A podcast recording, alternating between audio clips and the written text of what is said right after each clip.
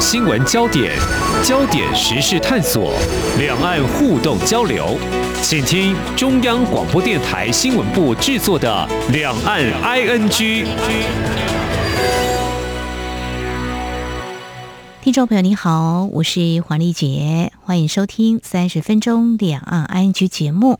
全球疫情持续两年多，到现在呢，许多国家还在对抗，那么有些则是开始展开跟病毒共存。那么已经趋缓的台湾本土疫情，昨天大幅升高，一口气暴增了八十三人，这是去年六月二十七号以来的新高。而在今天公布，又新增了三十四例本土病例，另外也增加境外移入有九十三例。至于在中国大陆，我们也关心，从三月以来已经出现在多个城市反弹，那么民众如何面对防疫升级呢？另外呢，同样是关注中国大陆的新闻焦点。那么在上周，也就是二十一号，东方航空一架从云南昆明飞往广东广州的客机，在广西梧州藤县坠毁了，搭载包括机组员一共有一百三十二人，全数罹难。失事原因还在调调查，不过却出现了不少揣测。官方如何处理呢？另外呢，同样也是谈到中国大陆的焦点，来谈开店。嗯，书店随着网络普及，或许您也会觉得这实体书店经营应该很不容易吧？尤其在疫情下，如何做好生意呢？好，这三个焦点话题，我们接下来要透过和中央社驻上海记者张淑玲连线，谈他第一手的采访观察。非常欢迎淑玲，你好。主持人好，各位听众朋友，大家好。好，目前的情况，两岸这个疫情好像都显得很紧张哦。先再 关心一下台湾，像目前基隆、新北。还有桃竹、台东跟高雄都有确诊病例哦，所以因应台湾最近这一波的疫情，确诊病例都是 Omicron，是轻症个案哦。目前看到中央流行疫情指挥中心就说，啊，会跟地方基层诊所来合作，强力征求配合公费快筛点，要普发快筛试剂，赶快找出隐形确诊者，来阻却这个传播链在社区不断来扩大。那么当然看到这个疫情有升温的趋势哦，政府相关防疫做法也做出了最新的调整哦。中央流行疫情指挥中心原本打算从四月一号开始，口罩防疫措施会在松绑，就是空旷处唱歌或工作活动所需，应该是不用戴口罩。不过呢，在二十八号的时候，指挥官陈时中就说，从四月一号到四月三十号，维持现行口罩等等防疫措施。唱歌呢，维持必须戴口罩，要强化特定娱乐场所的防疫，顾客至少要接种三剂的疫苗。至于入境检疫缩减为七天的规划，考量必须预留医疗量能，避免步上香港后尘，不排除延后放宽的规定。陈时中也坦言哦，社区当中确实会有隐形传播链，追求零确诊不可能，不过还是会努力朝追求清零方向来前进。那么再谈到上海，因为确诊人数增加了，进行所谓切块式跟网络化的原则，进行所谓的全员普筛，目前还是坚守这个动态清零吗？呃，在前几个小时呢，有比较新的啊、措施，那么到底做了哪些啊、拉高警戒的动作呢？淑玲。嗯，是的，我觉得就刚刚听这个主持人讲一些台湾情况啊，嗯、我觉得其实关心上海的情况对台湾也很有意义。我觉得上海跟啊、呃、香港都可以作为台湾的一个参考，因为就是说上海现在的参考价值就是说，一旦有点守不住了，比如说现在他现在每天的这个阳性感染者，就因为他们这边有分无症状感染者加上确诊，事实上台湾的定义就是确诊了啦。嗯呃，昨天就已经超过三千例了，所以就是说，万一守不住的时候，那怎么做？我觉得这个就是现在上海在做的部分哈。那最新的一个措施就是他们在昨天的晚间八点的时候，就突然的市的这个层面当局呢，就是发了一个通告，他们把整个上海以黄浦江为界，大概就是以东以西，就是分成两大区块，这两区呢，就等于是先后的。分批的来风控，但是他这个风控，他要再做一次这个全员的核酸检测。之前呢，已经陆陆续续在十六号到二十号做过了，这次他要重新再做一次，而且他风控的这个手段变严了。他风控区呢，比如说现在其实浦东已经开始风控了，浦东以及呃什么黄浦江以南啊，以及他定义的一些地方，这些地方公共运输都是暂停的，呃，就只剩下所谓保障供应的企业，比如说超市啦、药店啦啊、呃、这些有在。运营，那其他的他是要求居家上班。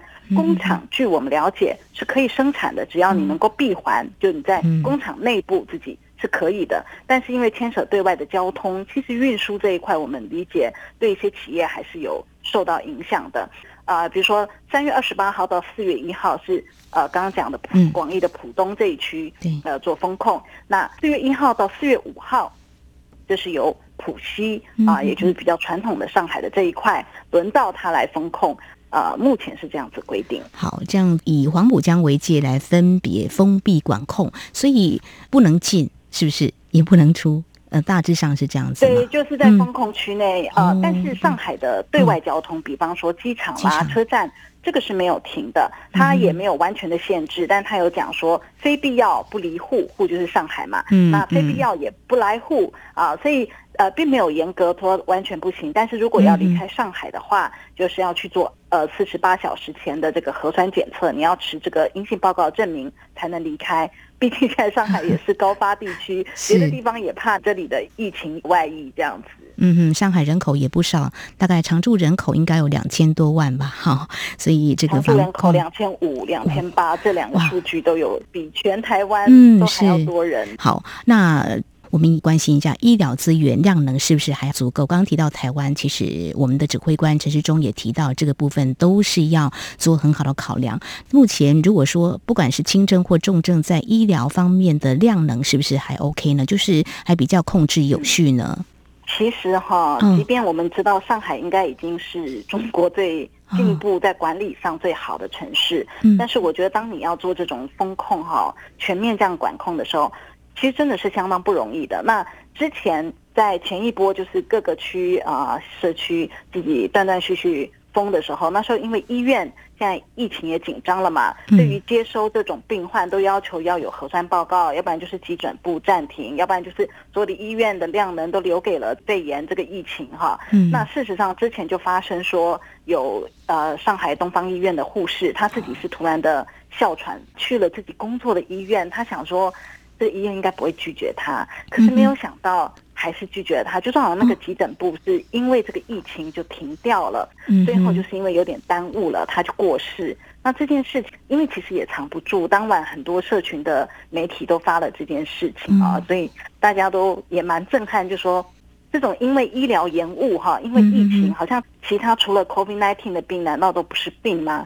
这个情况好像也让大家很反思。那隔天的时候，他们的卫健委主任有就这个道歉。所以目前现在要做这个两区分开的风控哈，其实也有针对医疗有做一些说明。那他们现在就是在两个体育馆都建了一些隔离点嘛。那除了这个部分之外，还在选择大型公共设施继续后续的建设，然后。上海有一个区域相对比较远离，就是崇明岛啦，哈，他们在那里也做了一个隔离收治场所，因为他们所有的阳性病例都是应收尽收了，他们希望这样啊，过去的八天可能接近一万四千例了，所以这个增长是非常快。他这些人，呃，如果在欧美的做法是叫这些轻症的、无症状的就在家休息就好了，现在等于中国的做法是说。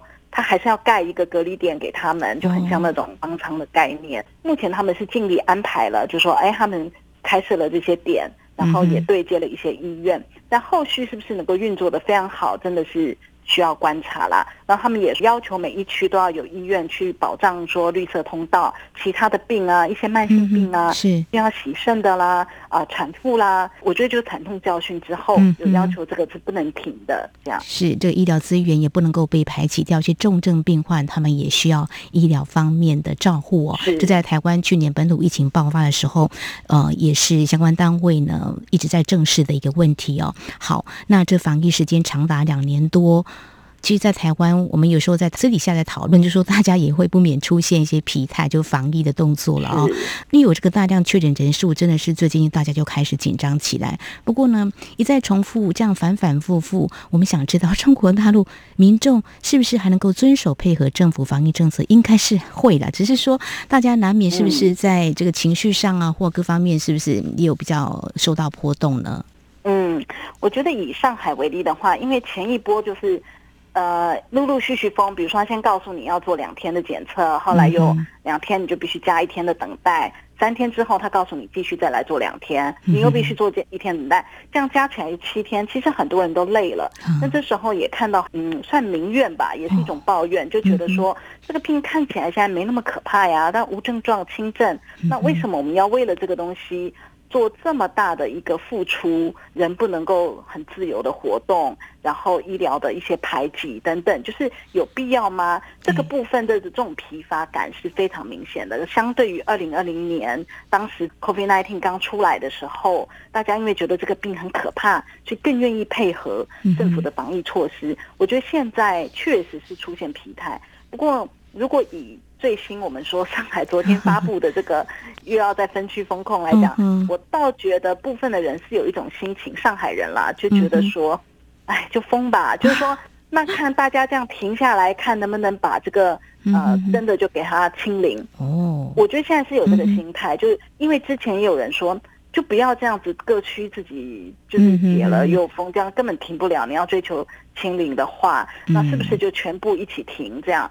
但是我觉得这个就是要观后效啦。首先，你现在分两区四五天，是不是真的有能达到那个效果？以及下一次这个再来，是不是大家又要这样暂停？我觉得这个都会影响大众的心理，就是那个疲乏感，可能。这个措施还是得逐步的调整，这样。嗯哼，看来呢，我们人类跟这个 COVID-19 病毒哈在对抗啊，真的是考验我们的智慧。真的有些是人性，因为专家也是人，当然尽量会用科学数据来做一些辅助，做一些判断。但是总是呢，呃，这个经济的影响其实是对对，必须要去面对的一个挑战哈。好，我们谈到这个，在中国官方持续严守动态清零之下，这个相关配套做法怎么样？更贴近实际需求，显然或多或少都出现了挑战。有人干脆就说：“那一次就紧一点，看能不能够把病毒给压下来。”好，这也是我们持续可以一起来关心的。好，我们接下来我们要来关心的是发生在二十一号的啊一起客机的空难事故。那么在事后处理，包括资讯的对外揭露，似乎出现令外界质疑跟不满。那么情况到底如何？我们节目稍回来。今天的新闻就是明天的历史，探索两岸间的焦点时事，尽在《两岸 ING》节目。这里是中央广播电台听众朋友继续收听的节目《两岸 ING》。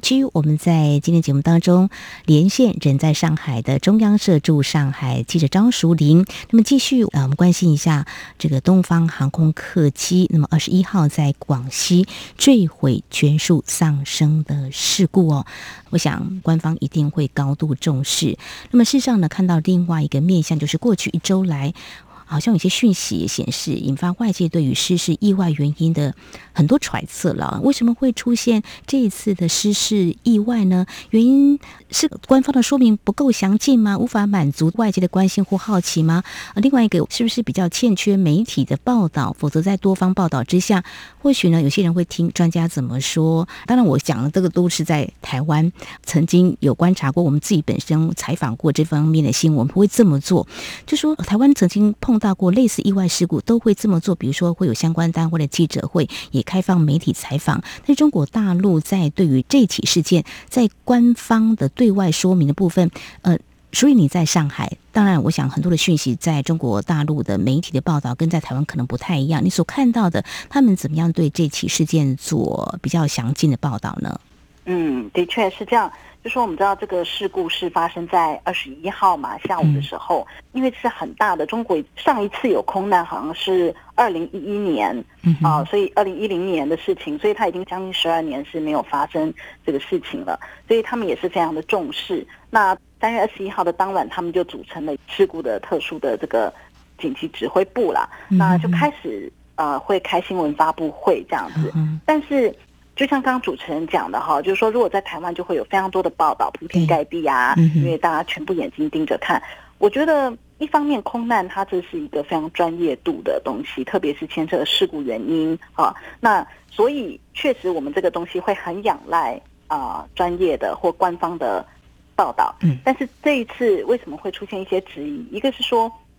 中国其实从上到下，不管是中央地方，我觉得他们对于负面新闻本来就比较压一下，对，但也会比较回避。对，所以就是说，呃，变成虽然他很仰赖国家的权威、当局调查，因为只有他们有那些资源可以调查。可是，一方面你又会有点怀疑，因为在声音只有一元的情况下，就像主持人刚讲的。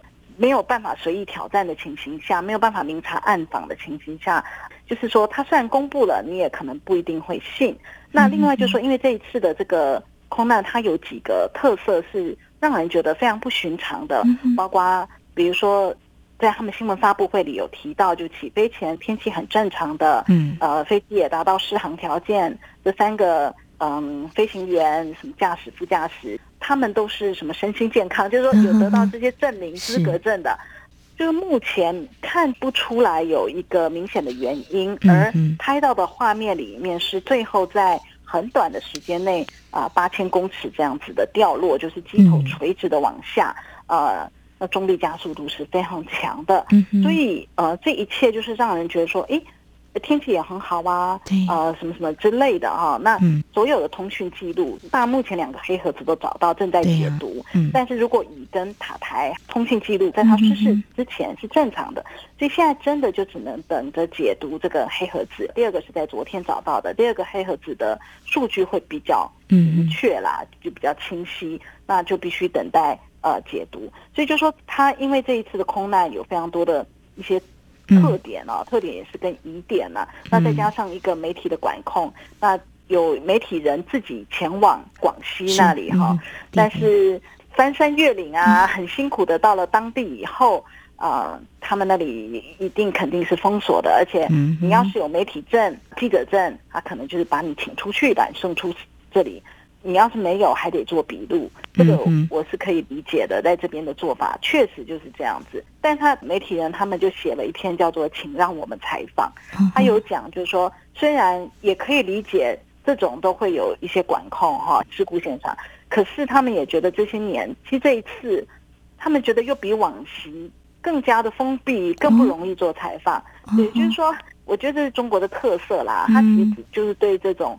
它都是非常阻挡的，所以有时候我们就算不是涉及这么专业的，比如说我们不一定要嗯揣测什么原因啊，这个的确需要有那个专业的一个科学的说明嘛。但是如果我只是采访呃家属，家属只要他们愿意的情况下，嗯、可是这些家属也都被隔离呀、啊、保护的，哦、就是他们事故可能就组织了两三百人，嗯、就是说他们会说这是一个援助的团队陪伴这些家属。那南华早报有讲，其实这也不是第一次。我觉得一方面，它确实可能有心理的这种安慰的作用，有专业的人在陪家属；是但一方面，它确实也是让他们不轻易的受访。那还有一种功能是，它也让这些家属一时可能不能够这样轻易的组织起来。如果要抗争干嘛的话，嗯、哼哼哼那现在是理赔已经开始启动了啦。是只是说外界对这一切就是都非常仰赖他们的发布会，没有办法有自由。采访报道的空间，嗯哼，就媒体的采访自由度是受限的啦。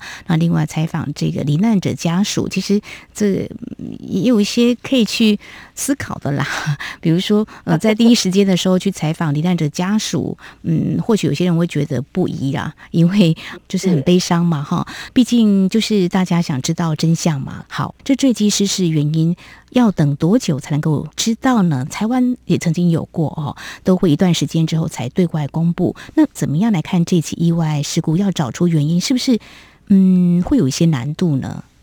嗯，我自己有有问一位，他其实台湾人嘛，哈，就是说也曾经参与飞安调查的这种航空界人士，嗯、他是告诉我说，其实。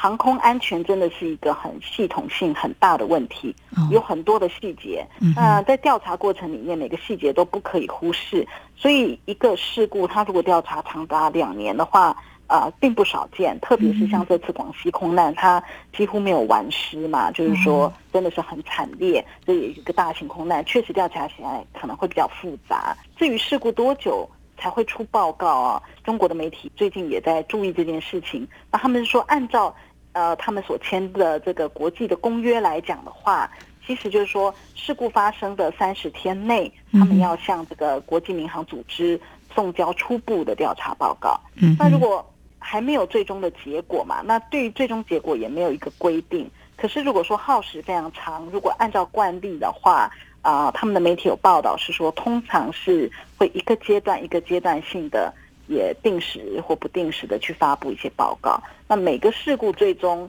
理论上都会有一个报告，这样。嗯哼，好，我想呢，嗯，家属可能会要一个报告，追查原因嘛，哈。对。我想也愿逝者安息，真的，真的是有必要。哈，我们就静待这个调查结果出炉。好，我们接下来要来谈的是如何在疫情之下开店，哈。那谈的是书店，在上海有一家独立书店。也许呢，听众朋友跟我一样的好奇，这老板的想法跟他们现在经营的情。况，因为在疫情之下，好，稍后请淑铃来告诉我们，因为你在最近特别走访这家书店，来跟我们分享一下这家书店怎么样去经营他自己理想当中的一家店。我们节目稍后回来。不只有新闻，还有您想知道的两岸时事，都在《两岸 ING》节目。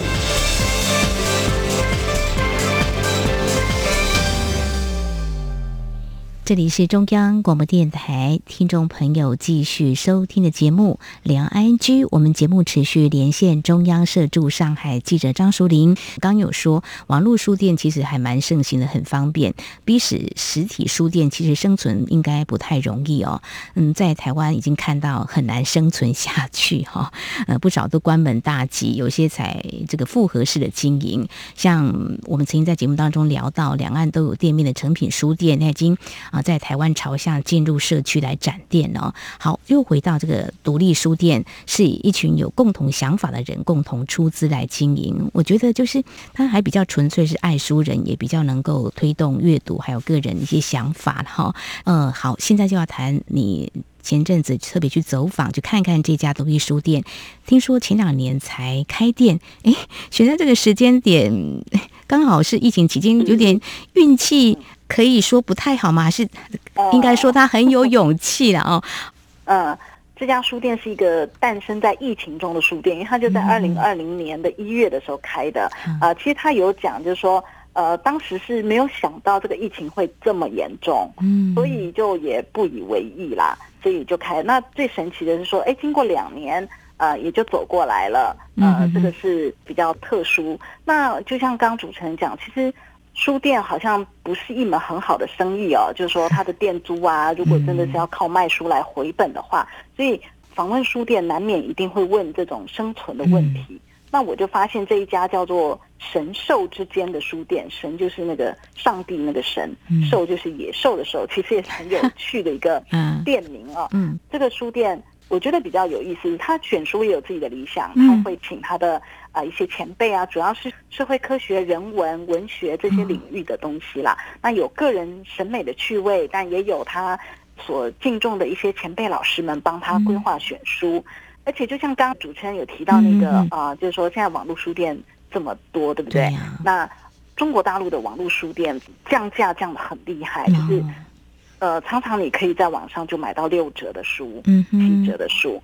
那这家实体书店，它标榜的是说，它实体书店里的书，你也可以就是比照京东，就是他们的电商哈，京东书城上的呃书，那差不多，其实平均来讲，也就是七折的价。那我们知道实体店其实营运成本是很高的，那你如何在你卖的是跟网络书店同样的价，然后还要经营一个实体店，这样子，我就想说。应该是挺困难。他是跟我说，卖书几乎没有利润可言。嗯嗯嗯，这很难跟低价竞争，的确是啊。不过我就在想说，一定有些人愿意到这里来的。就像喝咖啡一样，你自己在家里，嗯，自己磨咖啡豆，冲一杯咖啡也是咖啡。去到 coffee shop，其实感觉也很不一样。那他是用什么样的方式来经营？你说的是重点，没错。就像我也是会去外面的人，我去参观了他的店哦，他确实有一个咖啡区，咖啡区位。那除了咖啡区以外，在他店里面，它也会有一些座位。呃，你就算是一个只是走进店里的人，你也有地方坐，但是它有规划。呃，我觉得那个设计蛮巧妙，就是说有一些不同的座位区啦，就几个几个的位置。如果你是会员，它其实就是靠经营会员制，它还会有那种有点像自习空间，就念书。我觉得这个确实是比较诉求年轻的对象，甚至是学生啊，呃，因为自习 K 书中心在上海 好像还蛮有一个市场的哈，就说。年轻人他喜欢有一个独立阅读的空间，嗯、有的会很像图书馆的那种自习位置，但相对就是说，哎，比如灯光比较亮啊，位置比较宽敞啊，就光是这种会员的空间就有一些区隔。你也可以不是那么像自习室的，嗯、但是也蛮不错的 view 的一些呃位置。最比较不怎么样的就是给一般人的，你也不是会员，也不是什么的，嗯、所以我觉得他有做出一些区隔。那就是说，如果你加入。一年缴个七百多人民币，差不多三千多块台币。呃，入会的话，刚刚有说他有咖啡店嘛，你可能一年里有多少的饮料，然后你有多少小时数的使用这些座位，嗯，这个都他福利。然后书的部分呢，他还可以借书。除了你用网购价买书之外，他、嗯、还可以，就是说，等于他卖的书，你也可以。哎、嗯，我不想买，我想借回去看一看。嗯，他这个是允许的，所以这个就是他整个在会员治理的福利的内容。哇，我觉得借书厉害，因为我会再跑一趟吧。至少哦，你想的是这个，可是你知道吗？我一听到他借书的时候，嗯、我想的是一个比较，嗯，我觉得道德上的问题。我的意思说，哦、如果你。啊、呃，借了我，我今天我借了的书，我看完还还回去。嗯，但是结果下一个客人进来，他去买了那一本书，但是他买的时候肯定觉得那是一本新的书，你知道我意思吗？就是说，那这样会不会有点这种诚信的问题啊？就是说，呃，你允许另外一部分人租你的书，有点像租借的概念哈，然后又让另外一个人买。但是我我就发现说，真的做生意的人可能很需要一些灵活的思考。这个老板我采访的他叫蒋维，他的意思是说，他是一个在商业上他束缚的概念很少，就是他很蛮有一些新想法。他就觉得说，其实因为会买书的人在他实体书店买书，你已经看到那个书的状态了，你肯定觉得它是一本没有什么问题的书，很新啊，没有脏啊，那你愿意买就是愿意买了。所以后来我对他的说法也觉得是 OK 的。嗯、那还有一点我觉得比较有意思的是，刚讲他说卖书几乎没有利润这件事啊，嗯，我们平常听起来好像很负面，但是对他而言，他说就因为没有什么利润，嗯，所以他也不一定要卖畅销书。他觉得他的选书就完全是他可以按照他的理念去选，因为他不靠这个呃。一定要卖，比如说现在假设哪一本书大卖，比如说《哈利波特》大卖了，嗯、人家会到他的店说：“那你怎么不卖了《哈利波特》？”嗯、他会觉得我没有一定要卖《哈利波特》啊，因为对他来讲，他不靠这个，这个赚也没有赚多少钱，所以他反而就维持了他想要给读者的那个样子。嗯，我觉得呃蛮有意思的，就是不一定要卖所谓的畅销书，他有自己的想法。你看他请一些长辈或一些专业的人士帮他选书，嗯、就自然他的风格就会呈现了，而且他比较开放式的心态嘛，没有任何的束缚。我觉得这样做生意应该会有更多你意想不到的。好，就算利润也好了，或者说你其他的收获应该都会让你感受到哦。所以我觉得很多意想不到的事呢，总是有人做哈、哦。看到这家。独立书店这样这个经营方式，或许跟台湾的一些独立书店哦，这个你喜欢书就开个书店，爱书人一起来，这种应该是一个非常啊开心的一件事情了哦。好，不管是梦或实现自己的理想呢，我想这样的一个经营方式呢，大家可以参考，也展现了另外一种创意。好，另外在今天我们谈到有关中国大陆官方怎么样来处理东方航空客机失事，还有呢，这三月以来中国大陆有多个省市出现大规模疫情之下。下的防疫现况，特别是上海，目前显得比较紧张哦，拉紧这个防疫。非常谢谢中央社驻上海记者张淑玲今天带给我们这几个焦点议题的第一手采访观察，非常谢谢淑玲，谢谢，谢谢。好，以上就是今天两岸 ING 节目，非常感谢听众朋友您的收听，黄丽杰祝福您，我们下次同一时间空中再会。